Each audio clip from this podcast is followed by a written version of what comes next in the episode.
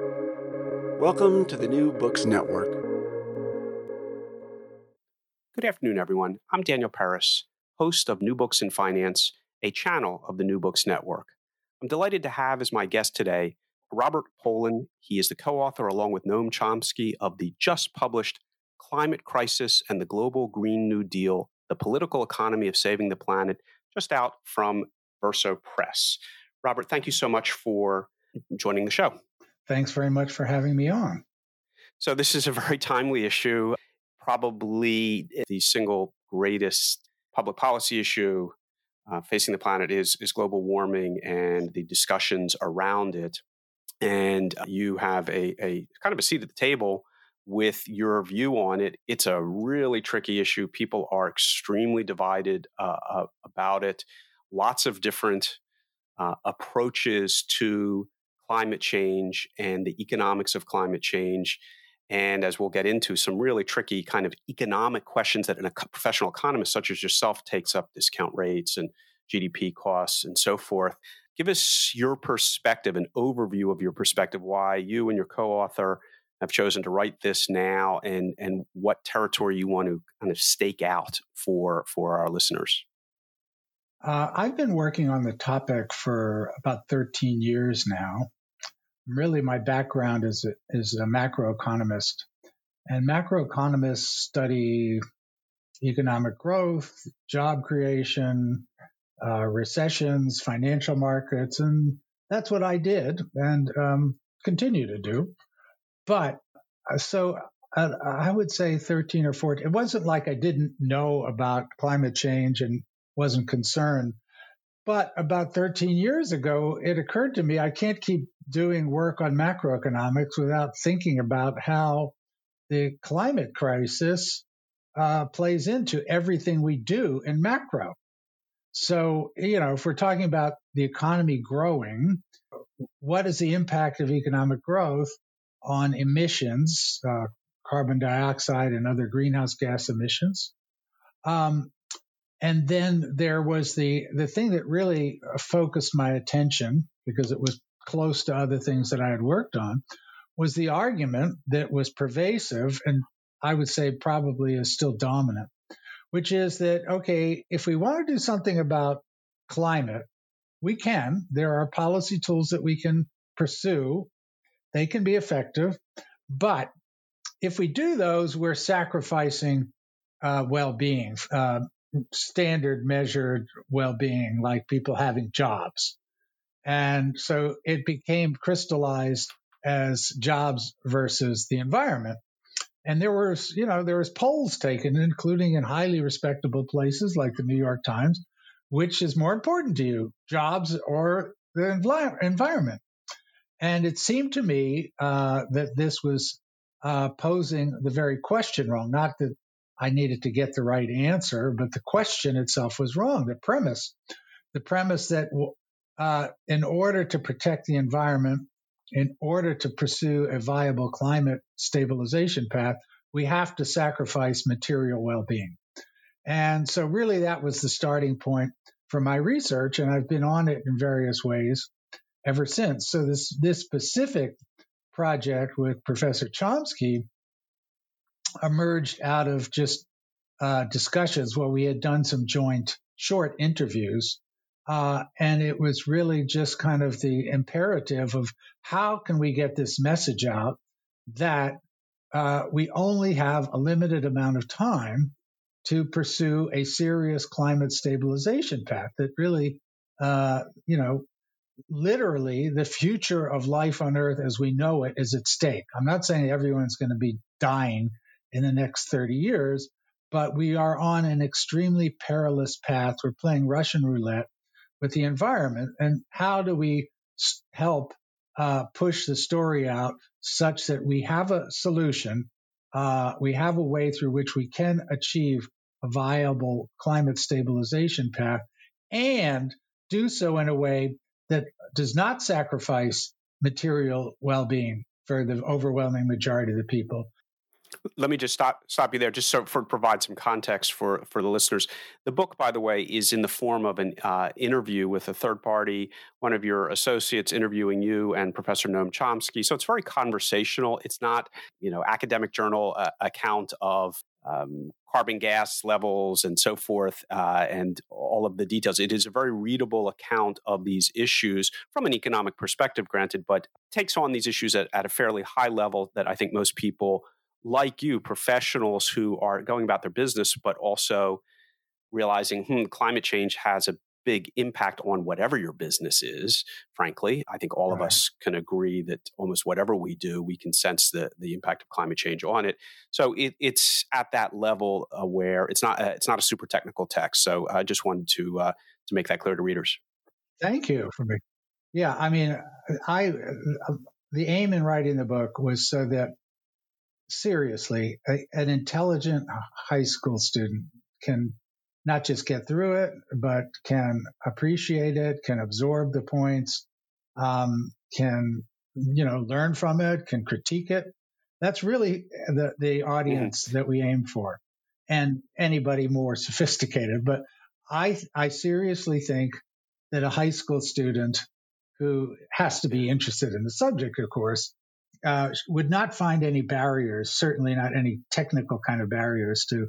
Yeah, your, your co-author sometimes goes goes off script, but uh, that's already kind of a, a, a given. Ah. I, I, should mention again your your background as an economist. You are a, a, professor of economics at the University of Massachusetts Amherst and, and co-director of political right. political economy research uh, institute at at UMass. Uh, so you have have this background bringing the economics into it. And I, I, work in finance by day and, and have done a lot of interviews with economists over the years for, for this podcast. We end up talking about discount rates and GDP more often than we should. They're really, really, really flawed. But I think one of the things that's challenging, and as I've reviewed several books on this, and I hope you can, can try to address it uh, from the inside, is that for whatever reason, it's not a problem, but for whatever reason, the uh, leading figures of uh, discussing climate change have settled on where are we going to be at the end of the next century, of this century, excuse me, 2100, 80 years from now, mm-hmm. with some waypoints 2030, 2040, 2050, but really an 80 year exercise. Reasonably so because uh, climate change has occurred over a couple centuries, uh, the causes, and it's it can't be changed overnight. But when you start talking about um, uh, solutions, global public policy that's going to have an impact over 80 years, it gets can get very wonky very quickly, regardless of which side that you're on. And I, I wonder if at your, as you say, for the high school or the reasonably perceptive, just professional reading this, do these people, regardless of which side, and there are multiple sides on the economic policy perspective, I, you know, how, how does what kind of meaning does this have when you change a discount rate by 25 basis points and 80 years later you have a dramatic change in whatever the outcome is or the growth rates or the the forecasts and so forth? Just as an economist dealing with long tails forecasting is is hard. Mm-hmm. uh, how, how, did you do that as you were working through this? well uh, you know i i, I didn't uh, model it in the way that's for example uh, nordhaus william nordhaus who won the Nobel Prize um, two years ago for his work on climate economics. I didn't focus on the issue of the, the relative sacrifices that we have to make in order to achieve, uh, you know, one and a half degree stabilization, one and a half degree centigrade um, increase in the average temperature relative to the pre-industrial level, or two degrees or three degrees. I really I, I took a different tack, which is to say okay, um, we know what the climate climate scientists tell us uh, where, where, we have to be, and, and I take as a kind of totally mainstream approach the Intergovernmental Panel on Climate Change and their 2018 report said we have to get emissions down by 45% in 10 years and uh, 100% net zero by 2030. So then I look at the the various economic models that estimate how much it would cost in terms of investment uh, to basically ramp up clean renewable energy and invest in energy efficiency such that we can hit that target. Uh, and then I look at the impact of those investments on an economy that is moving forward. And what, what my basic finding is that, look, this is, this is good for overall economy as long as we manage it reasonably intelligently. It's going to create jobs. It's going to create a lot more jobs than maintaining our existing fossil fuel dominant infrastructure. That's true in the United States. That's true in Western Europe. That's true in Africa. That's true in India. That's true in China. Uh, solar, wind power, geothermal power, small scale hydro um, are already at, av- on average at cost parity with fossil fuel based energy. That is a fact that you can get by looking at documents from the Donald Trump Department of Energy, believe it or not. So, the real question for me, the most interesting, important, challenging question is how do we mount this investment project? Because that's what you're saying you talk about with your clients in the business world. It's, it's an investment model. And investments, a lot of people think of investments as good, as positive, forward thinking, building new things, creating new opportunities. So that was, that's really the way I think about it. How do we do this investment project that will enable us to get to a net zero emissions economy, a clean energy economy? And what will be the impact on opportunities for people in terms of standard things, incomes, wages, uh, business opportunities. There will be a lot of new business opportunities, especially way more for small scale businesses and, and non traditional businesses like co ops. There's already energy co ops in the Midwest in the United States. So that was really the, the way that I thought about the economic challenge. Fair enough. And again, it's it's probably better. I did tangle uh, with with discount rates and, and GDP figures because GDP is such a flawed measure of of success in this world, but it, it's the only one we're going. Uh, eh, so in some ways, it's easier just to think of you know what's what are the practical policy implications near term. One of the things that I have found, and, and I was hoping you would address because I think it, it will jump out at readers, is that it does appear to be the case that as someone comments on climate policy as a global policy initiative, the background politics really do come into play. Heretofore in this interview, we're 13 minutes in, it, it's I could be talking with any climate person, but you're not any climate person. You're you really have very strong mm-hmm. views about the economics uh, of how societies are organized and how using a climate policy initiative could also address what are very important to you social issues of inequality and so forth. So there's a great deal on the politics. Um, I, I, think that has to be understood because, for instance, I, I, mentioned to you in the in our green room recently interviewed another author whose politics are completely the opposite of yours. And they're also trying to come up, but they come up with a solution which doesn't involve all of the investments that you're recommending. So it, it the politics does really play a role. H- how do you, as you try to, I think you write somewhere in the book. I'm I'm trying to look over my notes the exact place, but somewhere where it is. Uh, politically feasible, economically uh, sustainable, or and and but politically feasible is somewhere in in there. And I'm, you know, the the politics of this account uh, with Noam Chomsky are not right down the middle. How, how do you try to present that so that it it is feasible and you get the try to get the support of the broad middle. And basically, there's not much of a broad middle left in this country at this mm-hmm. point, unfortunately, as we've all observed. But if there were the broad middle, how do, how do you appeal to the broad middle at this point?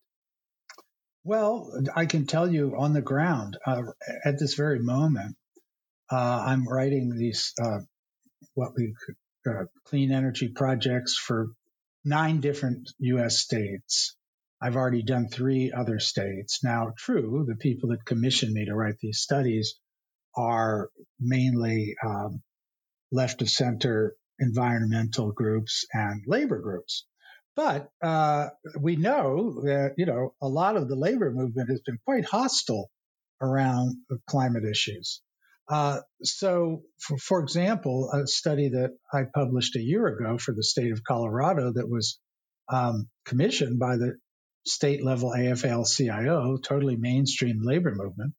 Um, they the labor movement commissioned it, paid for it, supported it, and not only the you know the the top administrators and so forth, but the the building trades who have been ex- generally quite hostile uh, to anything to do with uh, climate politics, uh, advancing a Green New Deal. They put their names on it. They endorsed it. So I, have I think in that sense, I've succeeded in capturing the broad middle. And the reason is not because of anything special that I myself wrote, but that if you just think about it, um, really carefully, it's it's a it's a positive agenda for advancing job opportunities and general well-being. Now, it doesn't guarantee any of those things, but in terms of you say GDP, uh, and I, of course, I totally agree that GDP has all kinds of things wrong with it. But the way that I've framed the uh, the climate stabilization path, the investment project, there is no reason to think that GDP has to be uh, has to go down at all. Uh, some things are going to grow a lot. That makes GDP grow, meaning investments in the clean energy are going to grow a lot. Correspondingly, of course, the fossil fuel economy is going to contract. Uh, but the growth of the clean energy economy is going to create a lot more jobs and a lot more opportunity than the contraction of the fossil fuel economy. So the broad now, of course, the, the fossil fuel companies aren't going to like that. But if we create uh, transition policies, fair, just transition policies, even for workers and communities in the affected fossil fuel uh, dependent areas, uh, that should enable them to come around and see, look, this is something we have to do uh, for environmental reasons, but we should also think of it as a as an opportunity to really do some innovative innovative things. So uh, uh fair enough. And again, even I think everyone agrees that uh, investment in green energy is a very good idea. There seems to be agreement on a carbon tax as well. Uh, curiously, far left and far right uh, seem to realize that a carbon tax, a globally enforced carbon tax, because otherwise with leakage it just won't work. Uh, but a globally enforced carbon tax makes sense. Investment makes a lot of sense. But you're also talking, and maybe more your your co-author, but you know, reorganization of social and economic relationships in society, not just fixing, uh, sure. not fix, just fixing a technology climate problem, but using a climate problem to, to reorder society, that's going to get the attention of some people and the opposition of others. Well, let's just say that if if if, if I were to say, look, the only thing I want to do is get to zero emissions, uh, and everything else about U.S. capitalism or any other society, we're going to put that aside for the moment. Um, if we were just to say we have that one narrow focus, that still means we're effectively shutting down one of the biggest global industries in the world over the next 30 years. That is pretty much unprecedented. It will entail massive political mobilization. Now, of course, that massive political mobilization is not going to just be people that are isolated and say, we think everything else about society is fine we just want to shut down the fossil fuel companies. That's not the way it's going to work. That's not how it does work. Uh, so that what is going to be, of course, is going to be uh, a coalition of different forces. And uh, so, for example, around this idea of a Green New Deal, there are groups within that coalition that think, okay, the climate issue we care about, but we really care more about racism. Uh, we care about uh, inequality in the cities. Uh, we care about, yes, transportation. We care about housing costs. So all of those things are going to be inter, interconnected. And yes, people will have different points of emphasis and things that they think are important. Uh, I myself, yeah, I think that I think we can take this opportunity to build a green economy as also an opportunity to advance uh, equality. We have experienced in the last, since not, roughly 1980, massive increases in inequality. And we're seeing the results of that now. We're seeing the results of uh, tremendous uh, extent of resentment uh, by huge proportions of the population over the, their sense that they've been left behind. And they're right. And so this can be that by creating job opportunities and new investment opportunities and new communities, uh, this is also a way through which we can transform society to make it more equal and just. So you do it just for the reader, do argue pretty strongly that you mentioned cooperatives as a private business enterprise uh, are okay, as it were, but in the path in the Green New Deal, you don't see much room for larger scale private enterprise uh, as receiving the largesse of this investment. That you know, I think there's a you know 50% private, 50% public investments, uh, but a big role for the government as opposed to what you refer to as neoliberal capitalists or neoliberal economists who are, are arguing in favor of the um, the private sector seeing a profit motive in green energy and uh, acting on it. You just don't you just don't buy that. No, I do buy it. In fact, I myself am a green capitalist. I have a small business that we do investments and we finance things. So I'm definitely not against it, or I'd be a total hypocrite. Uh, it's a question of proportions and it's a question of, you know, to what extent. And it's a question of what does it really take to move the agenda forward. If we are going to wait for big, giant corporations that are expecting 15% rates of return before they're going to make one move, to, let's say, start installing solar panels on the roofs of office buildings, uh, we're never going to get to a climate path. Uh, what we really need, therefore, we need massive subsidies for investments. Uh, we need public investments and subsidies for private investments. But if there's going to be subsidies for private investments, then the deal is that the private companies have to accept lower rates of return. That always has to be, if, if the state is reducing your risk, the state is giving you a benefit, then in exchange, you have to accept a lower rate of return. Uh, that's the principle. I know that's not how we operate now. Now we operate uh, on the principle of basically corporate socialism, wherein the government absorbs risk, reduces risk for private companies, and then the companies take all the benefit. That's not really a socially ethical way to organize an economy. So, if we are going to use you know, a larger role for the government in mitigating risk and therefore justifying lower returns, eh, you're still faced with the position that we have an 80 year policy outlook and policy measurement period, which is hard under any circumstance for any project and determining who you know what the right policy metrics are. In in some of the other literature that i've read the you know the the math that you're looking at about what percentage of the investment in the gdp would be necessary to achieve some of the paris goals uh, you know is it two and a half percent of gdp per year? Is it more that I suspect is is highly uh, debatable and will change. You know, could could be it could be five times as much. Uh, mm. it could be ten times as much. It could be perhaps less if someone comes up with a really you know hydrogen power really quickly. Your co-author, I think, and, and you also referenced that the amount of GDP that was spent on World War II as a percentage of the U.S. economic activity was something on the order of ninety percent, and that kind of worked out in a sense.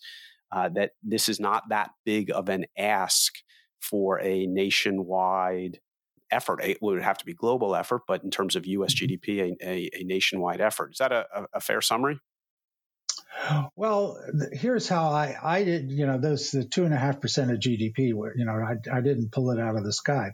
Uh, what I did was look at the um, figures actually from the, the, the U.S. Energy Department as to their estimate of how much it costs to build capacity for, say, solar power, wind power, and how much it costs to uh, raise the efficiency of automobiles or buildings or industrial equipment. So I took those numbers and then I inflated them uh, just to make sure I wasn't undercounting anything. I could be off, but that's really the numbers that I, that was the basic methodology I used. And it's also the case that, you know, so I use my own methodology.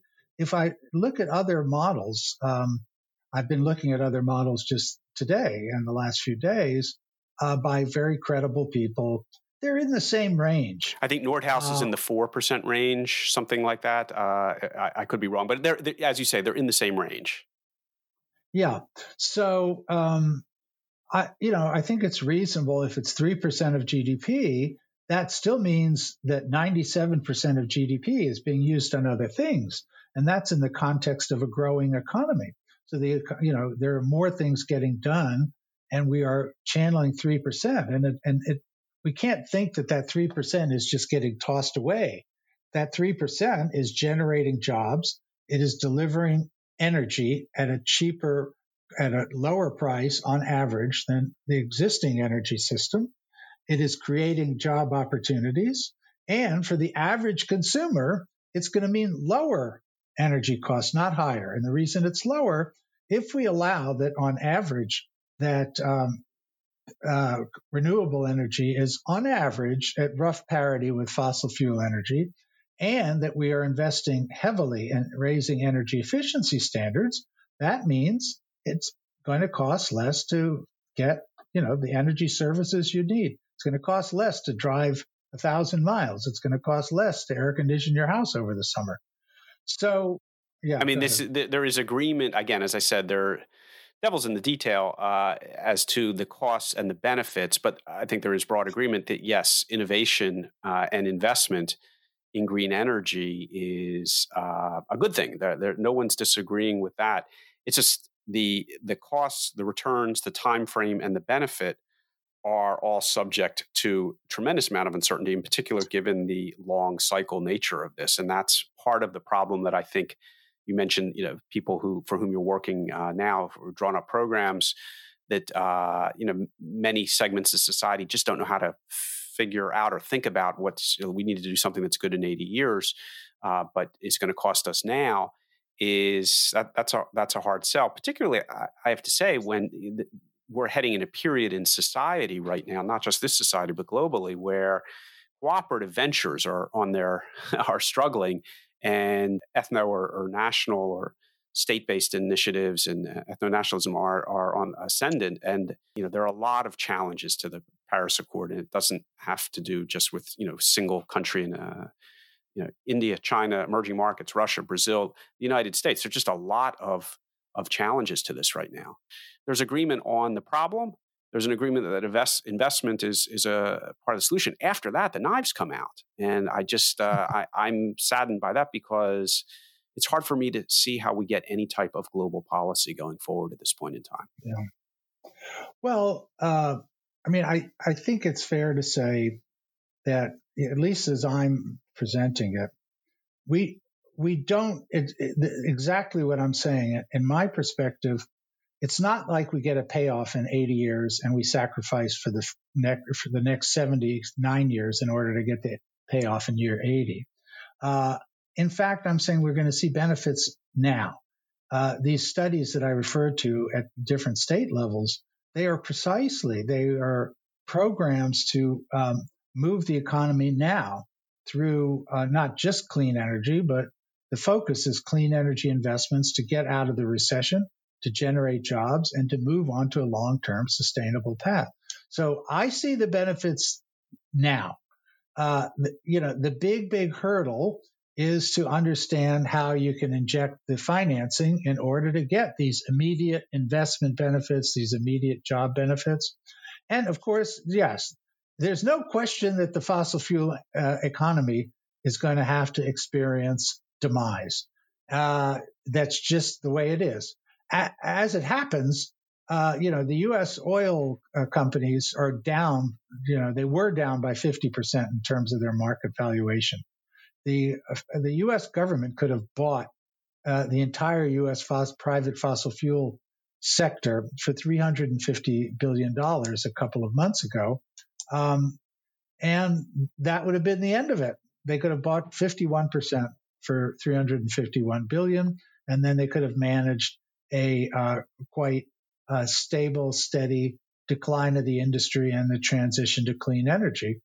Uh, so that yes, they're going to face uh, termination, but the rest of the economy is going to see economic benefits as measured in a standard way, not in 80 years, next year. Okay, to to be determined. Let, us go over again. Other than investment, I, part of the work is the specific policy of the Green New Deal. We've provided an overview here. Obviously, in investment, but some I, I, don't know handcuffs are the right word, but some handcuffs handcuffs on the private industry in, in regard to energy right now. But go go over how if you were in a position to to just implement tomorrow the, the key points for the Green New Deal, they would be exactly what. Okay, uh, yeah. So I I just put out something for the state of Maine a week ago. So I, I have a very precise proposal. I did one for California about a month ago. Uh, so yeah, we just start investing right now in energy efficiency and clean renewable energy. The, and and I uh, also trace through some of the things that really you start to see benefits like next week. We can start retrofitting buildings. We can retrofit public buildings, save taxpayers money. Uh, yes, you have to you have to invest. You have to do the and the capital for uh, this comes from where? Yeah, yeah. So that's what I was just going to say. So, I mean, the simplest way to think about that is if we think about public buildings, that the, the, the public sector floats bonds, the state floats bonds.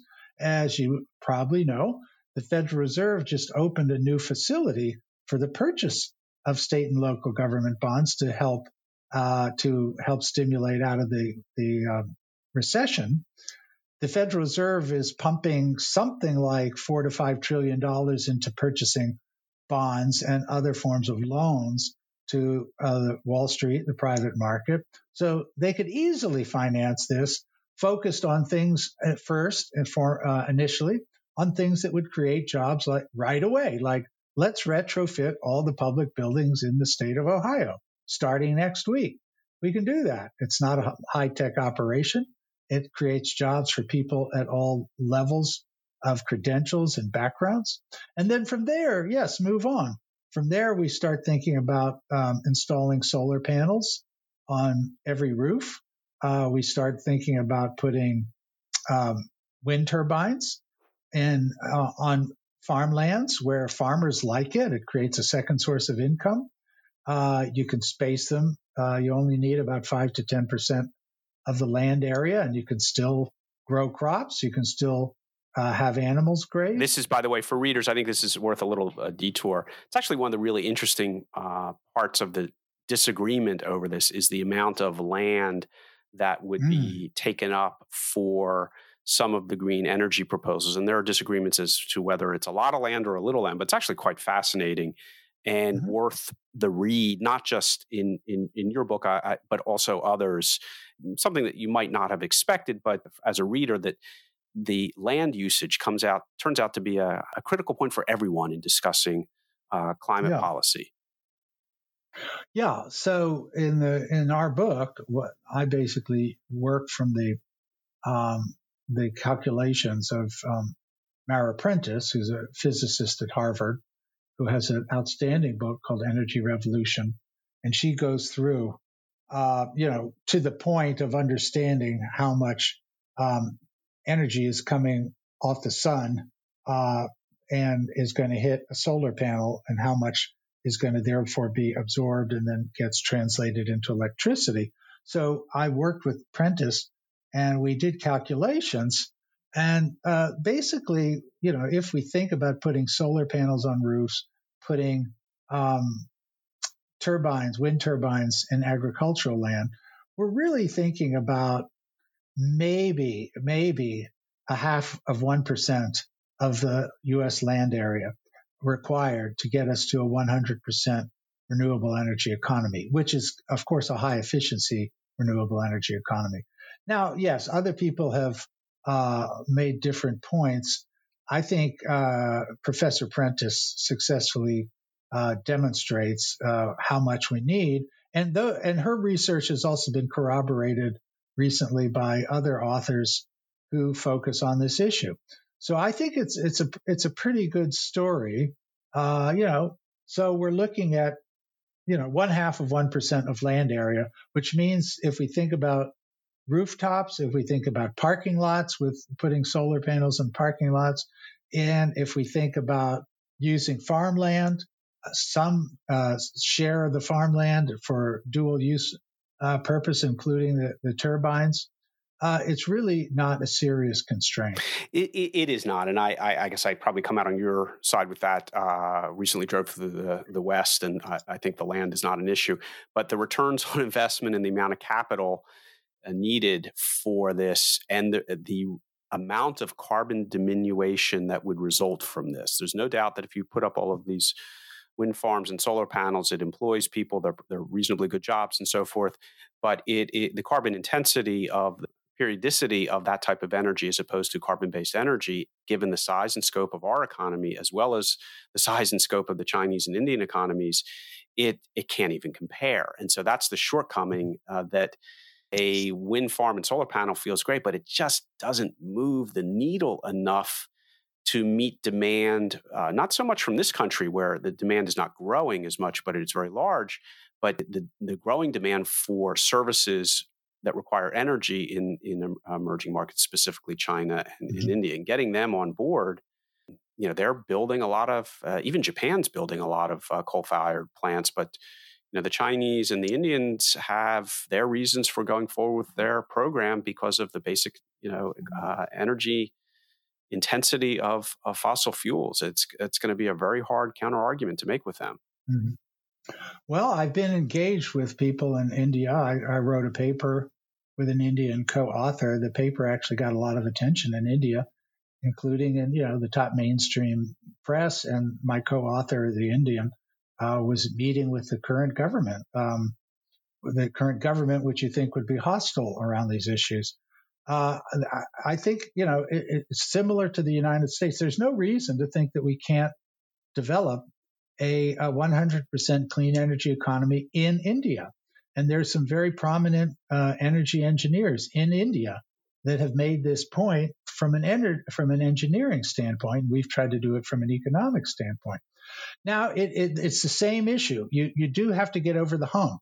You have to be able to uh, really move the financing, the, the technologies are fine, they can improve, but we're at an adequate level of technology now because of solar costs having come down so dramatically in the last decade. Indeed. So how do we how do we actually deliver that financing? That is the massive question, and of course, uh, in addition to that, is the political question. But there's no reason, to, I don't think, and I'm not the only one. There's no reason to think that India can't do quite well as a clean energy economy. As it is, you know, half of the people that live in rural India have no access to electricity and never have, uh, despite promises by every single politician that ever addressed the issue. So, by uh, uh, creating the opportunity for microgrids for small scale um, solar wind combination and you do need to address the storage issue, which you, you referred to. It's true. Obviously, the sun doesn't shine all day, wind doesn't blow all the time. So you need to have backups. But keep in mind that this this question of, of storage, which is extremely important, um, we don't have to answer that one right now because even if we say we are going to be 100% clean energy in 30 years, that is 30 years from now. And in the meantime, we still will be relying to some significant extent on fossil fuel energy so that can provide the underlying base load while we expand the clean energy economy. Okay, I think we're I think we're, we've made that point. Uh, investment, investment, and investment. I do want to uh, make the point that you, and maybe it's more your co-author, but it is also you, do come out a little bit more aggressively on neoliberal economics and market-based systems than maybe you're you're uh, presenting it here. So, you know, the readers will want to, uh, I think, know that and, and understand that that there, there there's uh, some sharp elbows uh, on the political side mm-hmm. in this book. One would expect yeah. nothing less from Noam Chomsky, and that you know that's part of the equation. This is an opportunity not only to fix a global problem about energy and climate, but also you're taking it as an opportunity to address other issues that you and your co-author feel very strongly about. I I, I have to say that. No, I, of course I don't. I don't hide from that at all. I, if I were afraid of presenting that, I certainly wouldn't be writing a book with Professor Noam Chomsky. I mean, it's, it's, it's a great honor. That's how I feel. It was a great honor that Noam uh, was interested in doing this project with me. So uh, yeah, I, am not the least bit shy about it. Uh, but you know, if you really look at at what Noam says, and you look at what we're talking about, it's it's really uh, quite kind of uh, we would say it's quite moderate social democracy. I mean, the idea of social of moderate social democracy, or what you know, we used the, the term one of my professors used to have way back was a slightly imaginary Sweden, uh, a version a version of Sweden that is you know a little more idealistic than the, the current real life Sweden. Um, that does not seem like such a big stretch. And you know, you can read people like in the Financial Times, Martin Wolf, the probably the leading financial journalist in the world, who would tell you, "Oh, yes, Swedish social democracy, that's one of the best systems ever devised." Now, obviously we don't we don't just copy Sweden the blueprint, but the the idea of a mixed economy with an underlying commitment to equality and ecology um, with uh, you know active private markets and capitalists such as myself. I am a capitalist. I'm a green capitalist. Uh, that's kind of the framework. And yes, also well-being for uh, you know uh, good union jobs for workers. Uh, these things, you know, they seem outlandish now, uh, but that's only because we've been living under neoliberalism uh, for the last 40 years. And people, it's we've gotten to the point where we forget how extreme neoliberalism. I, I was just teaching a class a few hours ago. We were going through data on the share of income in the United States that goes to the top one one hundredth of one percent. Uh, in 1980, that share was one percent of total national income, and now it's five percent uh, of national income. So in 40 years, the you know the the richest of the rich, uh, from getting you know on average seven million dollars a year in income, they're now getting 33 million dollars a year in income, and everyone else is getting less, of course. So uh, you know, basically, we're talking about reverting back to some more um, egalitarian form of a market economy, and and where we go from there uh, let's see. But we have to we have to solve the climate crisis within the framework of capitalism. Noam does not disagree with that at all. Oh, I think. no? Well, he, hey, I was just doing an interview with him like two days ago, and he he said exactly that. Okay, okay, I I, I will take your word for it. When one reads the book, one does get classic Noam Chomsky. Let's put it that way. Uh, if you're looking yeah. for Noam Chomsky, here's Noam Chomsky. Yeah. And but the sections written by you and the sections written by him are separate and distinct. And you, uh, someone looking for, and uh, this is meant in the best way, Professor Pollin, the the wonkish parts written by you are what I was uh, most interested yeah. in and found most interesting because I am trying to understand the economics yeah. of this. And well, and, and so is Noam. That's why he wanted to do a book with me. I mean, Noam Chomsky is probably the most eminent public intellectual in the world and has been for decades, but he would never claim to be an expert on anything to do with the economics of climate change. So it's a mix. It's a mix. And yeah, yeah. That, and that's fine. The, the book is Climate Crisis and the Global Green New Deal The Political Economy of Saving the Planet by Noam Chomsky and Robert Pollin. Professor Pollin, thank you so much for being on the show and sharing your, your views. It is a important topic. It's an interesting topic your treatment in particular your treatment of it is you know part of that debate that we all need to be aware of as we although most of us disagree about various elements of this but of sure. having to jointly face this issue and come up uh, with with a solution so thank you for contributing to that uh, part of the debate well thanks a lot and it's been a great discussion. I appreciate you having me on. My pleasure